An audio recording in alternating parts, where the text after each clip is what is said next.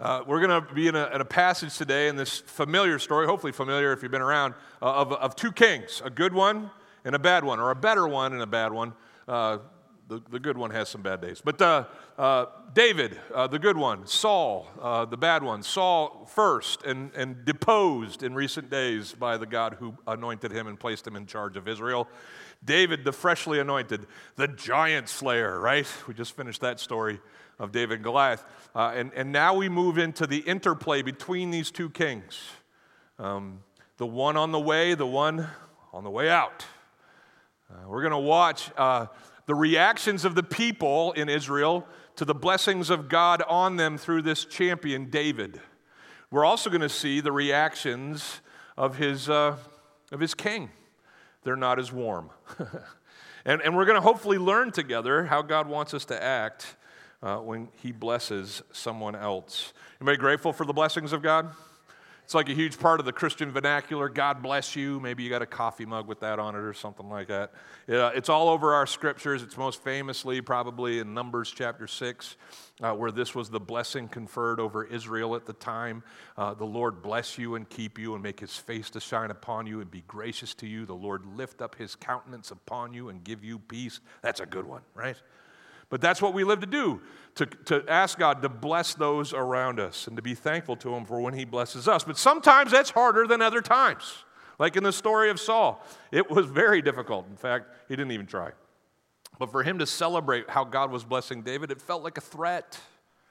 And sometimes it's how it feels with us. Like you're at the at the job with maybe a friend uh, who's a fellow believer, and you're both praying for this promotion. You know, your will be done, God. Whoever's supposed to have the job, uh, you know, give it to that person. Uh, but what you're really praying is, Lord, give it to me, not them. And and then the Lord gives it to them and not you. And you're like, well.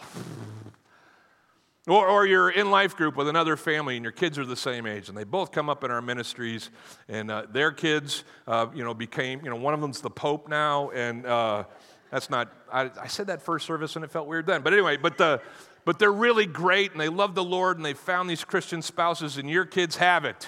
Let's just leave it there. And you're like, oh, God bless them, not me. Or maybe you're just, you know, kind of having a rough patch in life, and you're general demeanor is just, mm.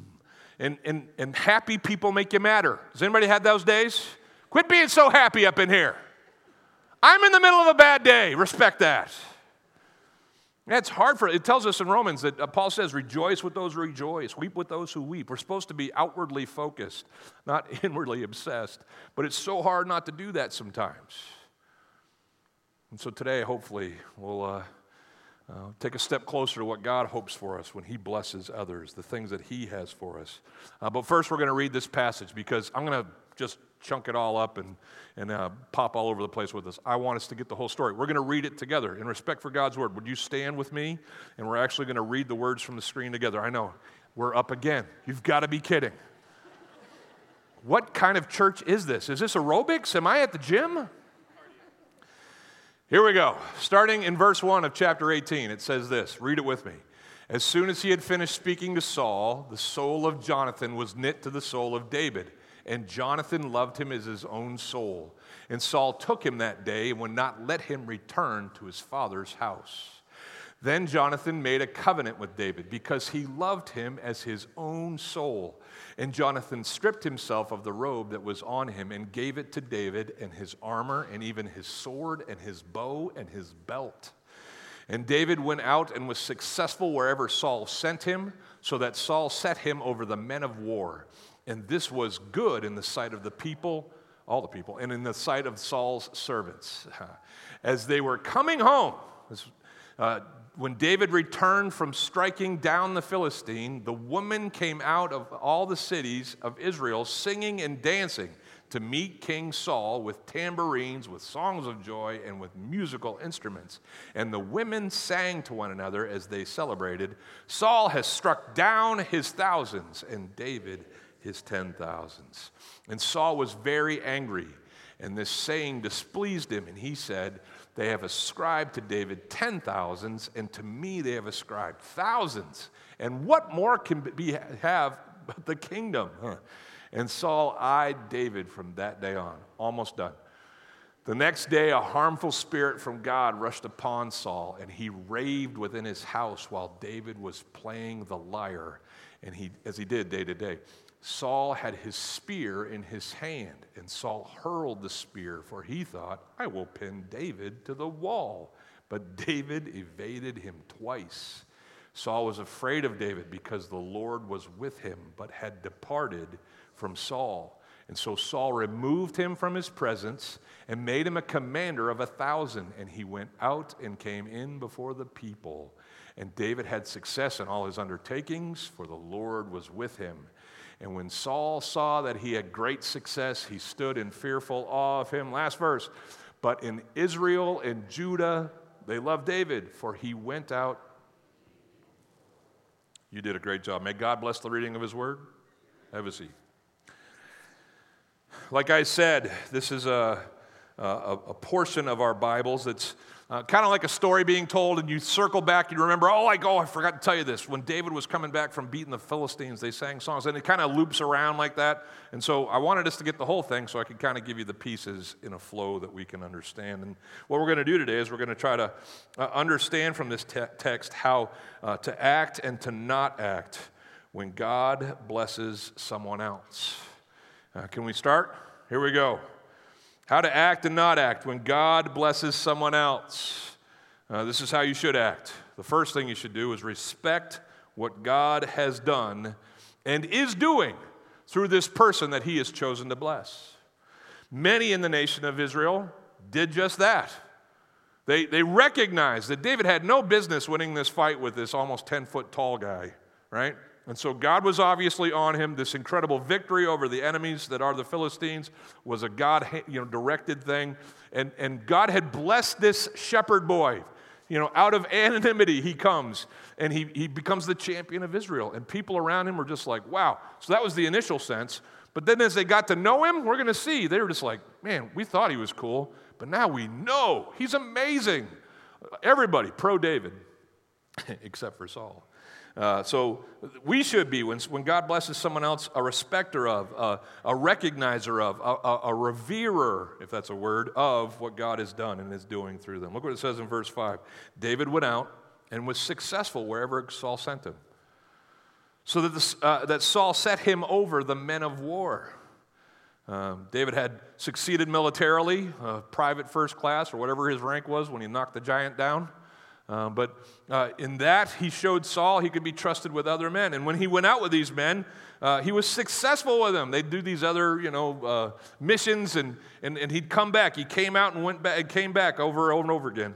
And, and the, the military respected and and uh, and followed David as he led them. It says in the rest of the verse that it was this was good in the sight of all the people, and also in the sight of Saul's servants. The people are like, good on David. He's not just, you know, a one-trick pony. He's he's serving us in other ways. And and the and the government, the, the, the those who served with the king in the palace, his servants, his his leaders, they all love David too.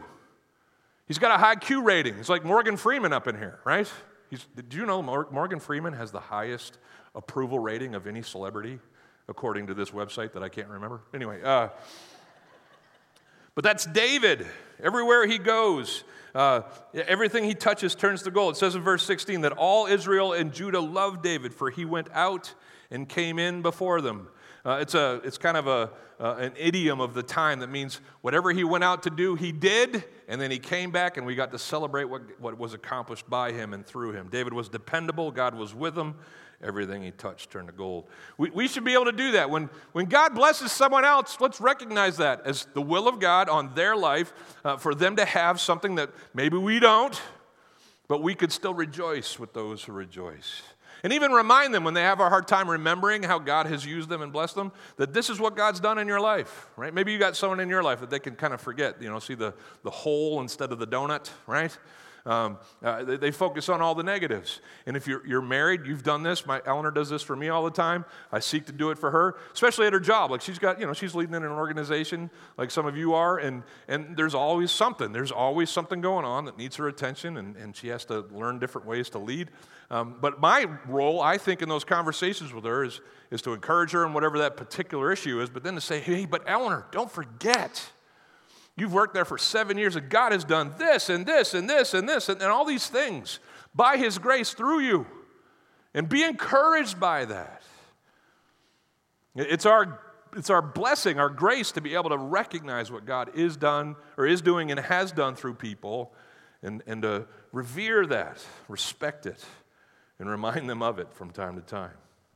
It's also a blessing to be able to rejoice, not just in the, the things that successful people do, but in the effects that their achievements bring to our lives.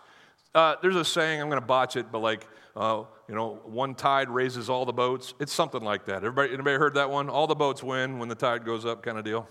Am I even close? Feels good, right? Let's keep going.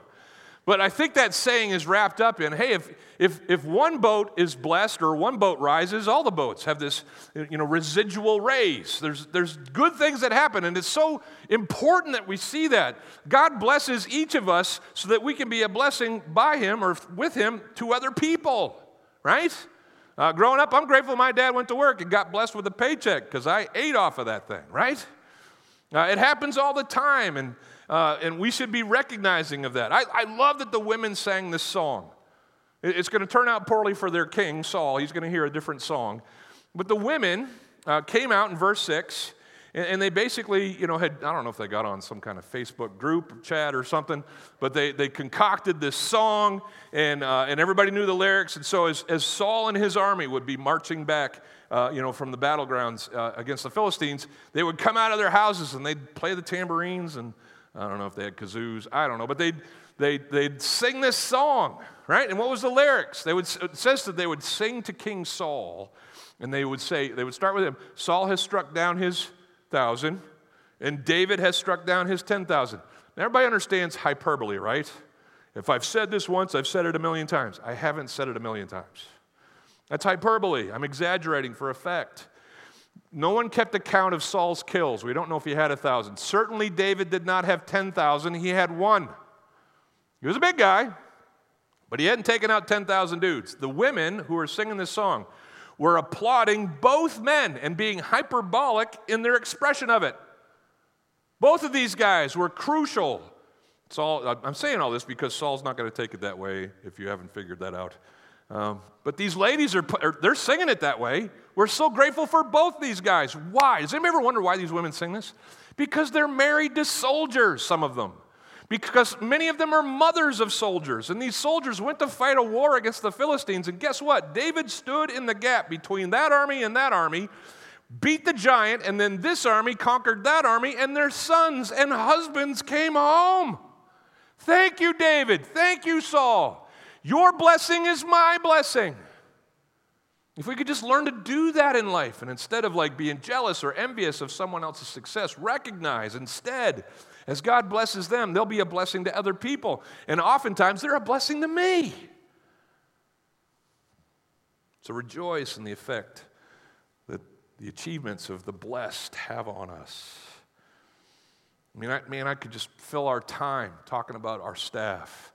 And and just the, the the myriad of ways that God has used each of them to bless this place. I could I, I'm looking in the faces of the people who volunteer here, and I know that God has used you and all of us together as God blesses blesses each of us with our gifts and our efforts and our, our time with with each other. He, he the, all boats rise, right? That's how a church is meant to work. God blesses us, we bless each other. But I don't have time, so I'm just going to keep going. But thank you. A big blanket of thanks over everybody for allowing God to bless you and bless us as a church. This is the big one. Remove yourself from your throne. Certainly recognize, revere, and uh, respect what God has done and is doing through those that he blesses. Um, rejoice in the effects that that blessing has on you, not just them. But then the big one, this is where Saul fails. The big one is to have a humble approach to however God chooses to bless someone else. It's not a, a me-focused approach where uh, I look at their blessing and I'm like, oh, I wish I had that. What about me? That's not how we should look at things. Um, But we should all be grateful that by his grace, God makes the sun to rise and set on the wicked and the righteous both, okay? And his blessings are uh, uh, unmerited every time to anybody and a miracle. And when they come, we shouldn't be jealous of them, envious of them. We should be rejoicing in them. And that will require us to remove ourselves from our throne. throne. Everybody point uh, to here. I guess the heart back then was more down here. Someone corrected me after the last service. But the, the, the heart uh, of a person has a throne in it. And it's, it's a one-seater. Uh, at one time, there can only be one person in charge of you. And often, it's us on that chair, right? We're just looking at everything, and, and we're, we're focused on how it affects us because we're on the throne of our lives.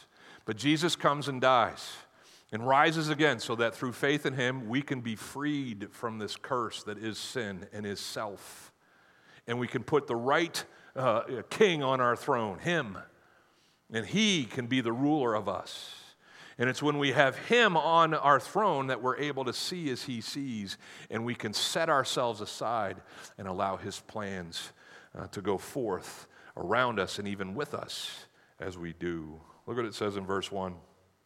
As soon as he had finished speaking to Saul, the soul of Jonathan was knit to the soul of David, and Jonathan loved him as his own soul. Here's the scene. If you finish uh, chapter seventeen, th- there's a meeting with Abner and Saul and David. Uh, Saul doesn't recognize David for whatever reason, and he asks him, hey, who who are you? What family are you? I'm the son of Jesse, the Bethlehemite. And and it's this whole con, you know conversation. It apparently ends, and it's there that we see that Jonathan, who's Jonathan? The son of King Saul, right? What's his position in the kingdom at this time? He is the heir apparent to the throne, at least in everybody else's mind. He's who. This is who's going to be king next. He's the prince. And he sees David, and immediately it says his soul is knit with his soul. Now, some liberal theologians have taken this text and used it as a proof uh, that God endorses certain lifestyle choices. They see this as a romance, that, that, that Jonathan loves David, and it's a romantic relationship. And I, I got to you know, throw the flag on that. I don't think this is what it's saying at all. In fact, this word for love, he loves him with, like his own soul. Everybody, it's the Hebrew word ahav. Everybody say ahav. You're so good at Hebrew. Anyway, it's the same word that was used of the description of Saul's feelings for David a chapter ago when it says that Saul loved him and, and, and asked him to stay and, and wrote his father and said, I love your son. He's staying with me. No one takes that one as romantic. Well, but they sometimes, I believe, misinterpret this as a romance between Jonathan and Dave. It's not. It's, listen, guys, it's completely normal for men to have deep, meaningful, loving relationships with each other. It's right. It's how God designed us. In Proverbs, it says that as iron sharpens iron, so a man should sharpen another guy. And so, ladies, thank you for your relationships with us. You help us with uh, understanding feelings and love and relationships. A lot of us aren't, you know, guys aren't uh, akin to that. But fellas, don't let it just... You know, stay there. Uh, and don't just have like, you know, punch each other in the face kind of relationship. You know, that's how guys are a lot of times. Have deep, meaningful, connected relationships with other brothers in Christ. We need them so that iron can sharpen iron. Guys understand guys in ways that our ladies can't. We love you, ladies, but we're weird. You know that. I'm not, I'm not saying anything new. And so a lot of times it takes one of us to understand the other. That's what Jonathan and David had. It's, it's certainly game-recognizing game. Jonathan's a warrior. If you go back like four chapters in chapter fourteen, Jonathan charges up a hill and takes on a Philistine garrison himself. He's probably standing on the hill as David's slaying Goliath and being like, my man, that's a guy with the same kind of courage I got.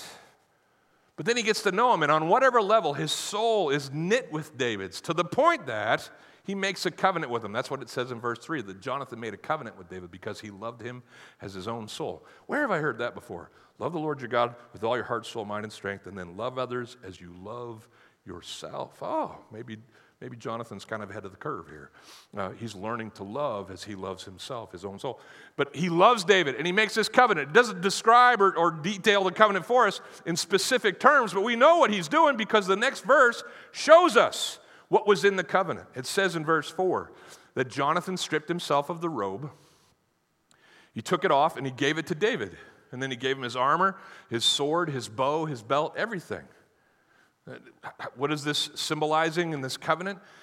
The robe, back in those days, was a big deal. Anybody remember Joseph? He had this coat of many colors, right? And so that was kind of a sign of his father's favor on him. It turned out kind of poorly for a second, but uh, eventually it, it all came back. Anyway, uh, uh, but robes were kind of signs, just like today. Like if you see royalty today, they're kind of, you know, dressed up. They got the sash and the sword and the medals and sometimes the crown and stuff like that. Well, well, Jonathan had a robe where everybody who saw him, right? When they when they saw him come out, they'd be like, oh, crown prince, there he is. That's Saul's kid. That's his robe. They know who he is from how he dresses. And Jonathan takes this robe, this sign of his regency off, and he puts it on the shoulders of his friend David. Not because David's cold, but as a sign that I recognize your right to the throne. And on top of that, have all of my armor. Take all of my stuff. It's this, this symbol of his submission to the king who has been anointed by God, even though he had a birthright to the throne. Oh, that we would have this. Has everybody read this in our scriptures, that we should humble ourselves in the sight of the Lord so that he can lift us up? I think it's in there. It is. That we should, you know, come to each other and, and wherever possible, take ourselves off the throne, take the glasses off our eyes, and, and look instead at people as God would have us look at them and recognize his plan through them. And even if it means I seemingly lose, to let them step in place. I, I just uh, this is bonus material. Um, I'm not going to be your pastor forever. I don't have any plans. I hope it goes as long as God will allow, but there will be a day where I step down as the leader of this church. And I'm not saying that I'm looking forward to the day, but I am not afraid of that day. Because when it's not my time, I trust that God will have the next one who it is their time. And pray with me that I humbly uh, endorse, uh, espouse, and then uh, allow the next leader to lead whenever that's God's timing. Even if it's not my preferred, pray for me that I would be Jonathan in that situation, and I'll pray for you to be Jonathan in yours. Cool? All right, that's how we should act. Respect, recognize, revere God's work in someone. Rejoice in how it changes our lives, and then remove ourselves from the throne. Let's quickly learn how not to act.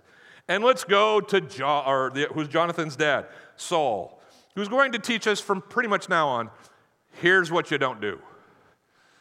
Uh, first thing, how not to act when God blesses someone else, don't mooch off of them. I have it on good authority that mooch is actually a word. Look what it says in verse two. It says this, Saul took him that day and would not let him return to his father's house. Saul took the, the, the reins of David's life and says, you're staying here. You have things that I can use, and so I'm taking you and putting you in, in my service. Uh, you don't have a choice. You're mine. Uh, Samuel, the, the prophet whose name is on this book, uh, had been asked of Israel to give him the king. Saul was that king. And uh, you remember Samuel was so fussed out about that. He was not pleased with that. He knew God was supposed to be king. And so God says, yeah, but we'll give him a king. It'll teach him a lesson. We'll use Saul to teach him a lesson. And, and he said, just let them know. I'll give them a king, but here's what they can expect. And in Samuel, or First Samuel uh, chapter eight, verse eleven, this is what God said through Samuel to Israel. He said, these will be the ways of the king who will reign over you. He will take your sons. Isn't that what he just did? He just took the son of Jesse, David. He'll take your sons, and he'll put them in his employ. And they'll die in his service because they'll, uh, you know, run in, uh, next to his chariots and, and be his horsemen and and and and lead in his armies. Uh, you're going to lose your kids once you get this king. And so Samuel called it. Saul's doing it. Saul's been doing it. Back in chapter fourteen, it tells us this about Saul, that when Saul was, um, you know, out there and saw any strong man or any valiant man, he always took him. You're mine. You're coming with me. And that's just the nature. Uh, I bring this up because that we can run into this. Sometimes we have relationships for what they give us, not for what we can give them. In fact, a lot of times when there's conflict in relationships, it's because somewhere subconsciously, deep beneath that relationship surface, that's the bargain that we've made. Hey, as long as you're giving to me, as long as you're benefiting me, we'll be friends. But as soon as you're not, I'm out, because all I'm in, all I am about, you know, in, in this relationship is this. I'm in second grade. this kid Glenn. Uh, I never hung out with him at all in school, but he comes back from second grade at, uh, in January after Christmas and informs the whole class that he got the Evel Knievel jump kit set. Now, you got to be old enough. Evel Knievel was this daredevil in the seventies. Um, back before the internet existed, this is how we had fun. We would take a, a, an action figure. It wasn't a doll. It was an action figure. And the motorcycle would hook up to this ramp, and we'd crank this thing and hit a button, and this motorcycle, it was so lame. Just even talking about it now, I feel so bad. But back then, it was the, mm. And so Glenn comes in and announces this, and second grade Mark says, Glenn's my friend. Glenn, how's it going, buddy? I don't know if we've met. We've met, yeah, but we're going to meet. Where do you keep the Evel Knievel stuff? Oh, it's back at the house. Guess who's coming over today? This guy, right? I followed him home. I, I walked into his house, January in Canada, took my boots off and my coat, and it's like, where's Evel Knievel? And he's like, it's in my room, and I played with Evel Knievel, wore Evel Knievel out. It turns out he had a whole set of toys, and every day, pretty much, I'd go over to Glenn's house and play with his toys until I got tired of his toys, and guess what happened? I got tired of Glenn, and guess, guess what happened to our friendship? It just went back to being what it was, non-existent. Why? Because Glenn had nothing to offer me. Some of you are like, oh, it's so bad. This happens in marriages.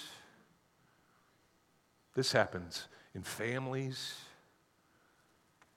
where everything's about me, even this relationship. And if there's nothing here for me, I can't mooch off you anymore. I'm done with you. That's not what God created to have happen in relationships. So don't mooch off of the people that God blesses. Secondly, don't let pride produce jealousy or envy or jealous envy in your heart. So back to the song thing, the ladies are singing the songs, we've already covered it. Saul doesn't hear the same song that David and the rest of Israel hears. Everybody else hears, praise God for how he worked through Saul, our king, and David, his warrior. Saul hears ten thousand, one thousand, right? That's what it says in verse eight. It says, Saul was very angry, and the saying displeased him. Why? Because they've ascribed to David his ten thousand, and I only got the one thousand, and what more can he have but the kingdom? Spoiler alert, David is going to get the kingdom. Saul was somewhat right in fearing his replacement. Uh, but it changes his heart towards uh, his hero. Don't forget, we're, we're just a chapter away from David saving Saul and the rest of Israel from, you know, the, the, the giant and, and, and the rest of the Philistines. Uh, he had every reason to be grateful to this kid and to, to you know, uh, applaud him, but as soon as this kid, in his perception, uh, was receiving more kudos than him, now we're done. Isn't that amazing? Anybody ever heard that saying, perception is reality? Just so we're clear, reality is reality. What we're saying when we say that is when someone has a false perception of reality, you can't just come at them with the objective truth. You got to work through whatever the lies they're telling themselves so that you can actually get them to where they can understand what's true and right and follow it. You with me? So perception isn't reality. Reality is reality, but I have to deal with your perception before we can get to what's real. Here's what's happening with Saul. The Spirit of God has left him. He's being plagued by a different spirit that God has appointed or allowed to be a part of his life. It is feeding the fuel and fueling the fire of his selfishness. And so his perception runs uh, through that filter of me. And even though David is this humble servant, all he can see is a threat. Everybody know the difference between jealousy and envy? They're kind of related, but they're, they're subtly different. Envy is, is externally motivated. I want what you have. Now, jealousy is, is more about what I already have and want to keep. Right? You can't have what I have. That's jealousy. I want what you have. That's envy. That's why we sing songs like, he is jealous for me. Jealousy can be a good thing. If you're jealous for the things you rightfully have, fine. But if you're ever jealous for the things that are not yours or that God wants to, you know, shift away from you, now we've got a problem. And that's what, that's what Saul is. He's jealous for his throne, even though God's given it to someone else and told him that there's someone better who's coming for your throne. It's not news. He just doesn't want to give it up. He's certainly envious of David's popularity, and we can get there too. I want what they have. I want to keep up with the Joneses, and I don't want you to take what I have because I'm idolatrous about my stuff. And I don't want anybody else to have it. It's, it's eighties songs, right? Jesse is a friend. He's always been a good friend of mine, but lately something's changed. It ain't hard to define. Jesse's got himself a girl, and I want to make her mine. You know, I wish I had Jesse's girl. Envy, right? Jealousy. Go back for some of us who are older. Jolene, Jolene, Jolene, Jolene. I got, I got to look at the next lyric because I made myself laugh. I'm begging of you, please, don't take my man. Jolene, four times. Please don't take him just because you can. That's jealousy. And a rightful one in that song. So, when it comes to God blessing someone else, do everything you can to fight against the me, me, me's and the jealousy and the envy that comes from them. And then, most importantly, don't pick up any spears. Did you know that in the lists of the sins in the New Testament, it almost always starts, like in Second Corinthians there's one, in Galatians there's one, it almost always starts with these like junior sins, like, like opener sins, things like jealousy, envy, conditions of the heart, and you know where they graduate to? Malice, wrath, and anger. See, sin isn't satisfied with the junior sins, it wants the majors. And this is what's going to happen with Saul. I, this is my, I'm going to end with this because we got to go home. But what an incredible story this is. Is everybody, did everybody pick up what we read earlier? Maybe you're just reading it so you can sit back down.